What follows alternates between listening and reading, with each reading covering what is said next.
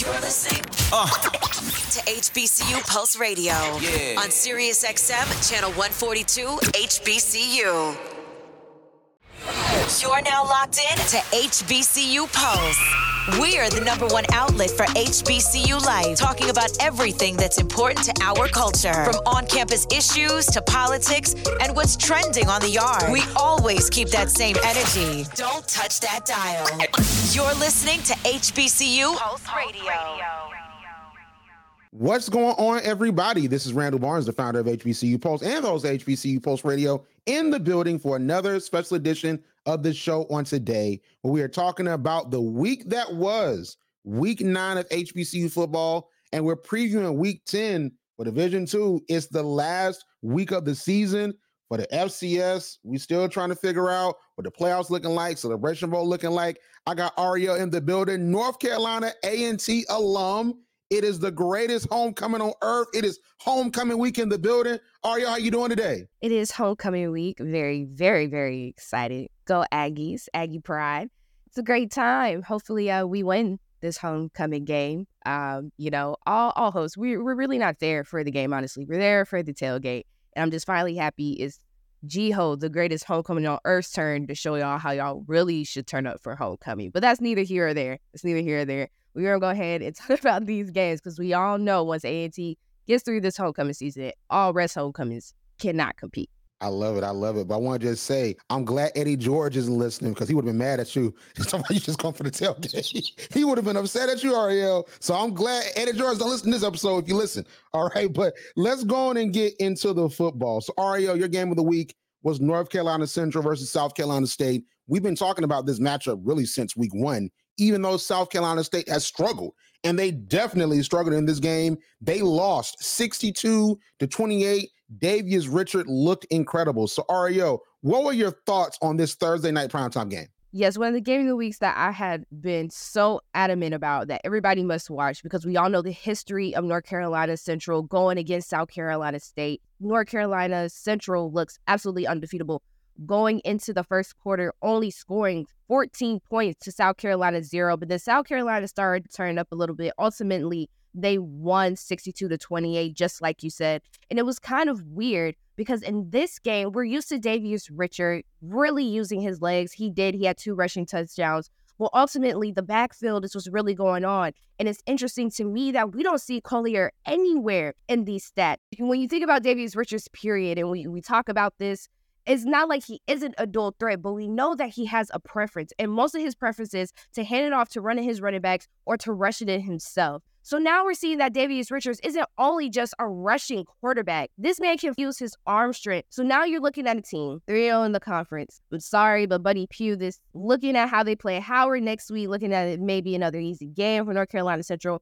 They're just rolling through, and we can kind of count out that South Carolina State is probably not going to be fighting for the Celebration Bowl as much as we would love it, as much as we would love Buddy Pough to have a fantastic season. But when you're playing against a quarterback that was 18 out of 27, 352 yards, five touchdowns, he had one interception, of course, which led to a South Carolina State touchdown, but nothing compared to what he was doing on the field. This game was absolutely amazing just to see North Carolina Central bring another side that we're not used to seeing, mostly in the air game, attacking right out the gate, forcing fumbles. This defense was formidable. There was nothing that South Carolina could do that could block or slow down the momentum on our Carolina Central. And even though it was a blowout game, it was just amazing to see the talent that was displayed upon that night. And I, listen, my homecoming is this week, but I'm a fan. I am. I am a fan of North Carolina Central. I am a fan of their quarterback and what they're doing.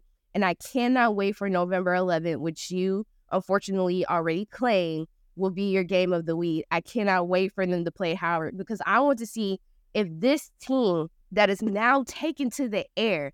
Like I said, guys, you have to remember Central is a ground game team. If they can stick to the ground, if they can run it, if they can rush it, that's what they're going to do. But if Davius Richards put his arm strength to the test, and he keeps up with this passing game, they are going back to back champions. They're going to run right through Howard. And I can't wait to see how this is going to look next week. First and foremost, very adept breakdown. I love it. Second, I, I, I forgot I picked that game of the week. I totally forgot that, but I will take it. Yes, I, am excited to see that Howard North Carolina Central game.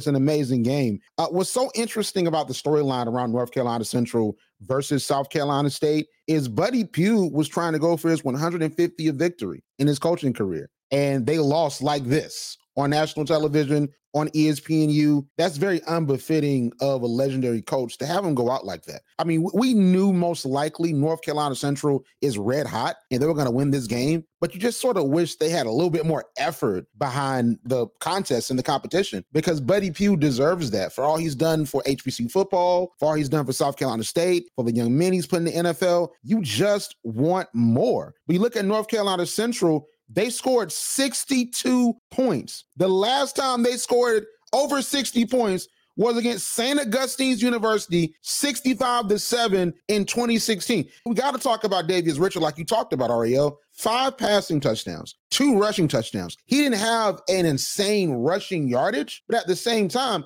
I think this was the game where he gets drafted, Arielle. If he doesn't get drafted, something's wrong, period. Because what more can Davius Richards show you at this point? He's thrown five passing touchdowns. He didn't play all that much against UCLA because he ended up getting injured. Then he sat out in that next week. But at the same time, he's beating non HBCU opponents. He beat Elon. He had an amazing game against Elon. He's beating folks in his conference. He played against Shedeur Sanders and went tit for tat with Shedeur Sanders and won. He threw a pass right on Travis Hunter. He has the body of work, Arielle, to be drafted. And I know that's months down the line. That's something that we're going to really talk about in the offseason. But from what I'm seeing, and I mean this wholeheartedly, and I know that our parents, Arielle, like the folks that are grandparents, the folks that was in school in the 90s, oh my gosh, they're gonna be so upset at me. But Arielle, this is Steve McNair. Oh my God. This is Steve McNair. Arielle. Like we're seeing a little portion, not not the whole portion, but a little portion at, at the very least, Steve McNair's production. Because remember, I, I talked to you about how against Howard, he had all those rushing touchdowns, all those passing touchdowns. And then Howard won because Jay Walker willed them to get that field goal back in 1993 when Howard went undefeated. And I said, this sounds like a Davius Richard stat. This is why. Who else do you know is doing this? This guy needs to be the first HBCU quarterback drafted since 2006. And I feel like we're not talking about it enough. Like somebody, the Panthers maybe put him behind Bryce Young. The Falcons needed tell you that much. Like some somebody needs to pick up Davius Richard, Arielle. You know what? Thinking about what happened this past Sunday with the Falcons, I personally think a quarterback pick is in the works. And we all know for the most part that most HBCU players are picked to the fifth or sixth round, maybe in the seventh round. But I think if they had the chance, if Davius Richard wanted to come out of this season, his senior season, and decide to go in as a quarterback, this would be an absolute great pick for him. But to wrap it up, just an incredible game, an incredible performance, not just it being a block performance, but to the, the display of talent that was put on for North Carolina Central. South Carolina State, of course, their quarterback had two 60 yard plays. Towards the end, they really put up a fight. 28 points against North Carolina Central team. When we think about these games and what South Carolina State did come to do, it wasn't like they weren't playing the game. But when you look at this Central defense and you're looking at their offense and how better they get each year, this is something that, you know, it's, it's inevitable. Let's talk about Tennessee State versus Lindenwood. So, Arielle, not too much to talk about here. Tennessee State, Eddie George handled business. Tennessee State won 43 to 20, and RAL got some great news to report to you and the HBCU Pulse Radio audience.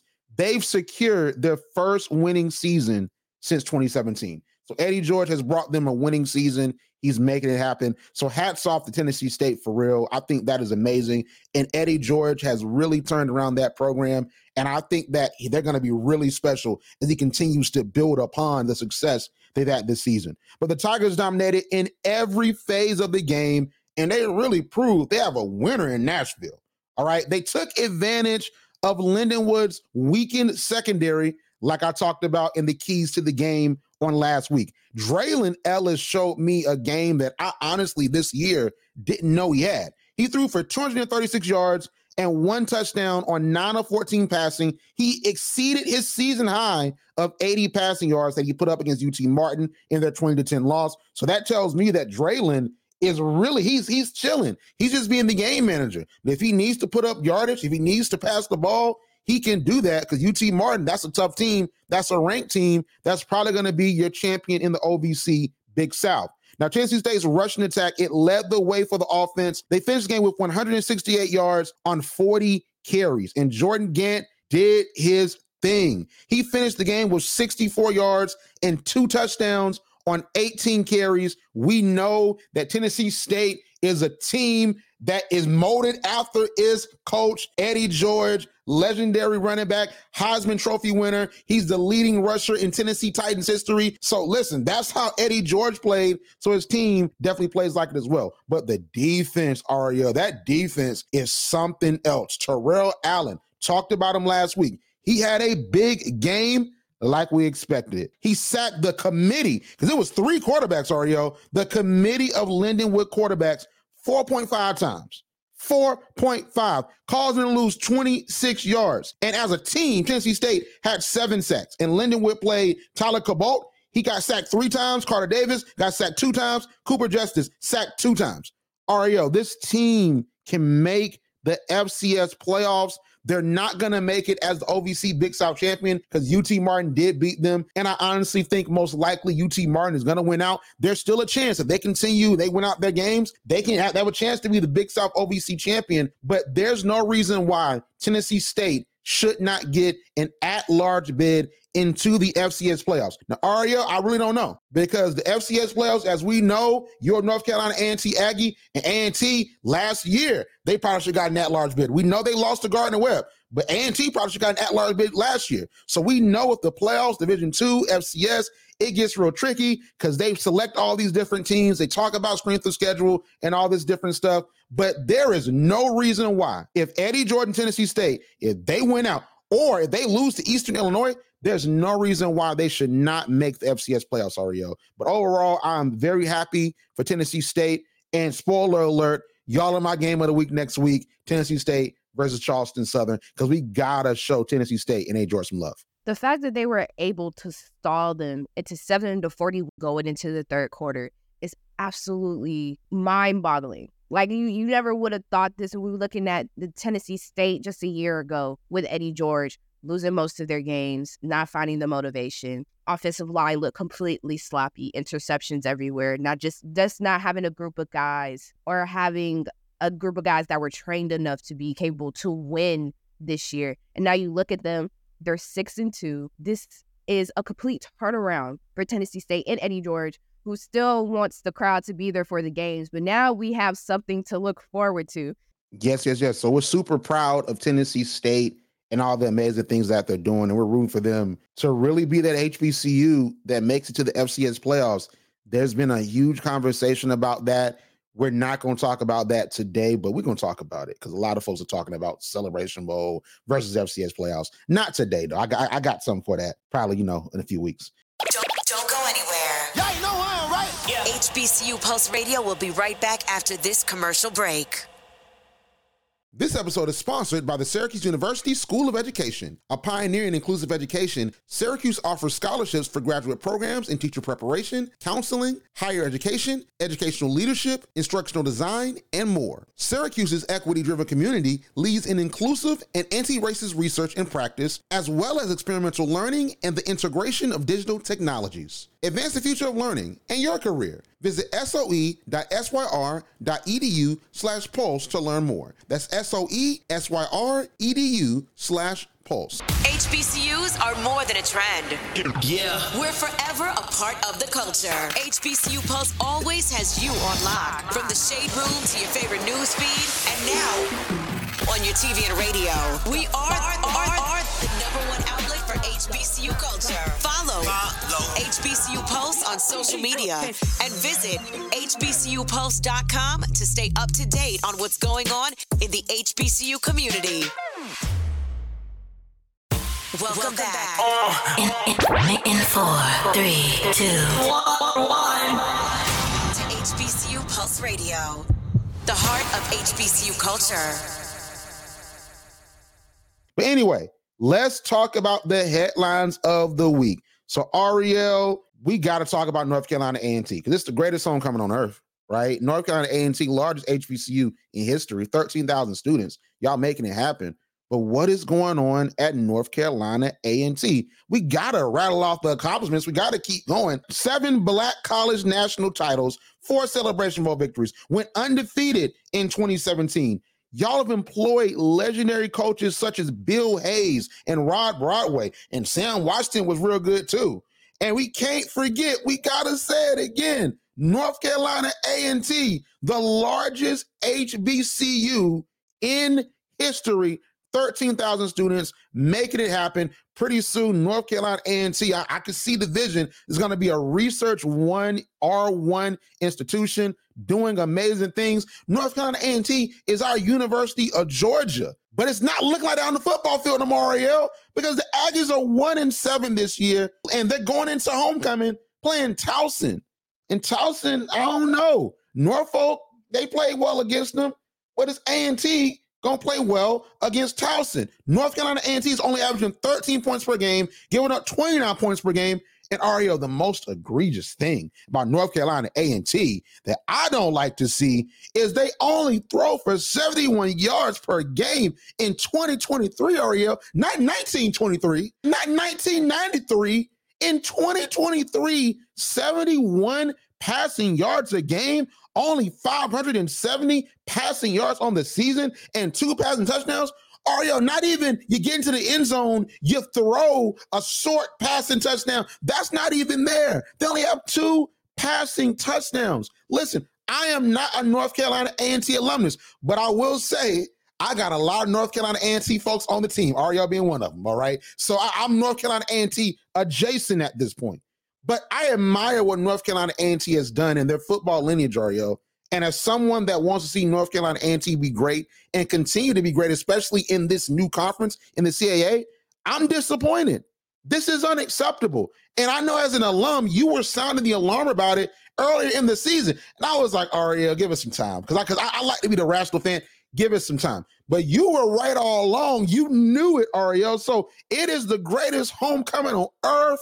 A&T is not doing what they need to do on a football field. Arielle, how you feeling? Well, the only bright side to this that I can see in my years of going to A&T and then even the year after I well, 2 years after I graduated seeing this, I haven't seen A&T lose a homecoming game for four years I've been, I didn't see it. The year that I didn't go, I didn't see it. The year that I did go, I didn't see it. I'm not going this year, but I still have hope that this Towson game will be the second win of the season for North Carolina A&T. That's the only good thing that I can possibly come up with. I want to say that Randall, you hit this on the nail maybe two weeks ago that it is growing pains being in a new conference. I mean, the Big South wasn't really our greatest debut. I mean, coming into our first year, we had a loser season. Coming into our second year, which is our last year, almost made the playoffs until we couldn't beat Gardner Webb. So it's one of those things of okay, I I feel like we moved too fast. I feel like there were some things that we left unfinished in the Big South. Um, explicitly when it comes to finding a quarterback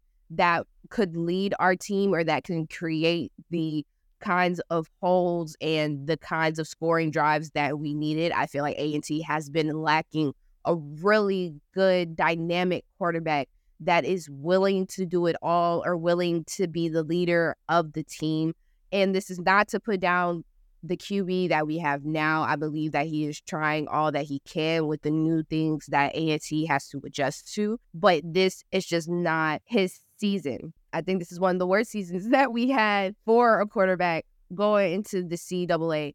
And Vincent Brown, who is the newest coach, who has actually been in the CAA before, who knows what we're going against, who knows teams that we are playing, is not a bad coach. Like I said, that this is growing pains. You have to see what kind of offense you have. You have to see the coaches that you're surrounding. You have to see how these teams are playing this year. And when you look at the schedule that North Carolina A&T has been playing, UAB, Central in the least, Elon, Villanova, Delaware, Richmond, Hampton. all these teams have been in the CAA for a minute and have been able to find their groundwork and they've been playing with each other. They kind of know each other in a sense. A&T are the new guys on the street, but even being the new guys on the street in the Big South, our season wasn't as tragic as it is in the CAA. And a lot of people can say, well, maybe A&T wasn't ready for this. Maybe they don't have the recruitment status that they need. Maybe they don't have the coaches they need. Maybe they don't have the equipment in the field and the expertise that they need. And to a certain extent, I can say that is true. I can definitely say we don't have the team that we need. There are certain things, especially defensively, that I feel like that we do not have. I feel like we do not have a good corner. I feel like we do not have great rushers. I feel like we definitely don't have an offensive line. I would love to have changed my center. I believe our tight ends should be in use. Most of our wide receivers are dropping balls. And it's it's kind of ironic to me that we go back to the glory years of A&T and the MEAC, how they became who they were, how they left. We're talking about teams that didn't have the coaches that we did or the facilities or how big A&T was. So A&T had one of those greater advantages over them. But you can't be great where you are because you're going to be stuck. If we would have stayed there, wouldn't be stuck. And I feel like we would have never pushed the ceiling on our capacity. And the Big South was a big jump and it was an adjustment period for a second. But now I feel like we're trying to move too fast. At the school is trying to move fast. Now we're trying to get a new chancellor. Shout out to Chancellor Martin. I absolutely love you. I'm going to miss you. And it was great being under your leadership while you were there. And I hope the best and whoever is next will continue on his success and his legacy because it was absolutely amazing. And then you look at all the buildings that are being there, all the donors that are coming, everything that A&T and the attention is getting. I feel like the football team was trying to move with that, and necessarily they weren't ready. And I don't blame Coach Brown. I don't blame him for this because he's the one that knew what we were getting into, that knew most of our competition, that knew that wherever A&T was headed, there was going to have to be some changes coming to the end of the season. So yes, this season sucks. And I hate that I am not seeing the team that I went four years with. But at the same time, I feel like this is just something that A&T has to go through. This is another Big South first year where maybe we have to have a losing or not as great season to get back into what we recognize, what we love, which is A&T winning and collecting those rings. So Arielle, let's talk about our games of the week. So Arielle, you want to get into the SWAC this week because the SWAC is looking really interesting in the West. So who you got? You know, I, I, never thought I would say this. I'm a MEAC girl at heart. But yes, I'm in the SWAC where I never thought I would be. Southern versus Alcorn. I have a very deep interest in both of these teams, only because when we looked at it, Alcorn coming out of the first season after the pandemic in 2021 was one of the first teams that we were looking at when they were playing in the MEAC versus SWAC challenge. I love just watching them play. And Southern has been breaking hearts left to right but the most interesting thing to me about this matchup, because this matchup will probably determine who is going to take that top spot in the SWAC West. Alcorn State already stands there above Southern, just a game difference. They're both four and one in the conference. The only thing, and they're both five and three when it comes to overall games. The only thing is Southern has lost one more game than Alcorn State. So I think this is going to be a battle of the first, but also a battle of who has the better offense. When I'm talking about these quarterbacks can throw it and score in the red zone, I believe it's going to be a high scoring game. I personally believe that my pick for this game is going to be Southern. Southern knows how to turn on those jets. Southern knows how to find your weaknesses. And Alcorn has been struggling a little bit in these last couple games. Not saying that they haven't been winning, but just, you know, tiny, simple things about interceptions and getting those third down conversions. Southern University knows how to capitalize off of that. And I think it's one of those things that they're better at than Alcorn. I think they're also better at moving the ball than Alcorn. So this is going to be one of those games that is going to come down to the wire. It's going to be super, super close, whether we get into overtime or it's going to be a difference in touchdowns. I don't think a lot of field goals are going to be kicked during this game. When they score, they score, they go tick for tack. This is probably one of the more exciting games. You think about the MEAC and what's going on there. All these are easy breezy games until we get to November 11th, but Southern Alcorn is the game to watch. So let's talk about my game of the week. So my game of the week is Tennessee State versus Charleston Southern. I gotta do it again because Tennessee State, they deserve the attention, they deserve the spotlight. And I believe that Tennessee State can really finish the season strong. They already beat Lindenwood. So next up, they're playing former Albany State head coach Gabe Giardina and Charleston Southern. And I think that they are ripe to beat Charleston Southern. Charleston Southern's only averaging 14 points per game, giving up 31 points per game. And here's the thing that's really sort of interesting they're only averaging 100 yards rushing per game on 260 attempts this year. So they're not really doing a great job to establish the run. And you would think, oh, well, they're not running the ball all that much. So it's a heavy passing attack. It's not. They only have 133 passing yards a game, but on the flip side, they're giving up 251 passing yards a game to their opponents. So you saw Draylen Ellis. Draylen Ellis threw for over 200 yards. It was his highest passing yardage this season since the UT Martin game. So I think that Draylen Ellis has to duplicate their effort against Charleston Southern. They have to really take advantage of the fact that Charleston Southern secondary is giving up all the yardage. And I think the defense has to make sure they step up, stifle the run, make where they have zero rushing yards at this point because they got the guys, they have the defensive line. So just stop them from trying to run the ball. They're not going to be able to establish the offense. And then you win this game, you go on, you play a tough East Illinois team, then you play Tennessee Tech, which should be a win when you step off the bus against Tennessee Tech. FCS playoffs. Like I said, we don't know because we know the FCS playoff committee, they pick whoever they want to. Because FAMU should have made it. I think that North Carolina A&T, even though they lost to Gardner Webb in Big South Championship, I think North Carolina A&T should have made it last year. So listen, they pick whoever they want to pick. But I think it's going to be weird if they don't pick Eddie George Tennessee State. But don't don't make it easy for them not to pick Tennessee State, Tennessee State. I need Eddie George, Tennessee State, Draylen Ellis, Terrell Allen, the crew. I need y'all to go out there and win. So y'all have it in y'all's own hands. And the FCS committee got to be like, you know what? Let's put Eddie George in there. Let, let's put Tennessee State in there. But they got to win this game. Do not let Gabe Giardina, who did really well in his money game situation against Clemson, started off red hot against Clemson. Do not let him do that to you. Coach Gabe know how to win. He's doing it at Albany State. He knows how to win. Eddie George, make it happen. So I'm picking Tennessee State to win this game, and I think they continue to roll on.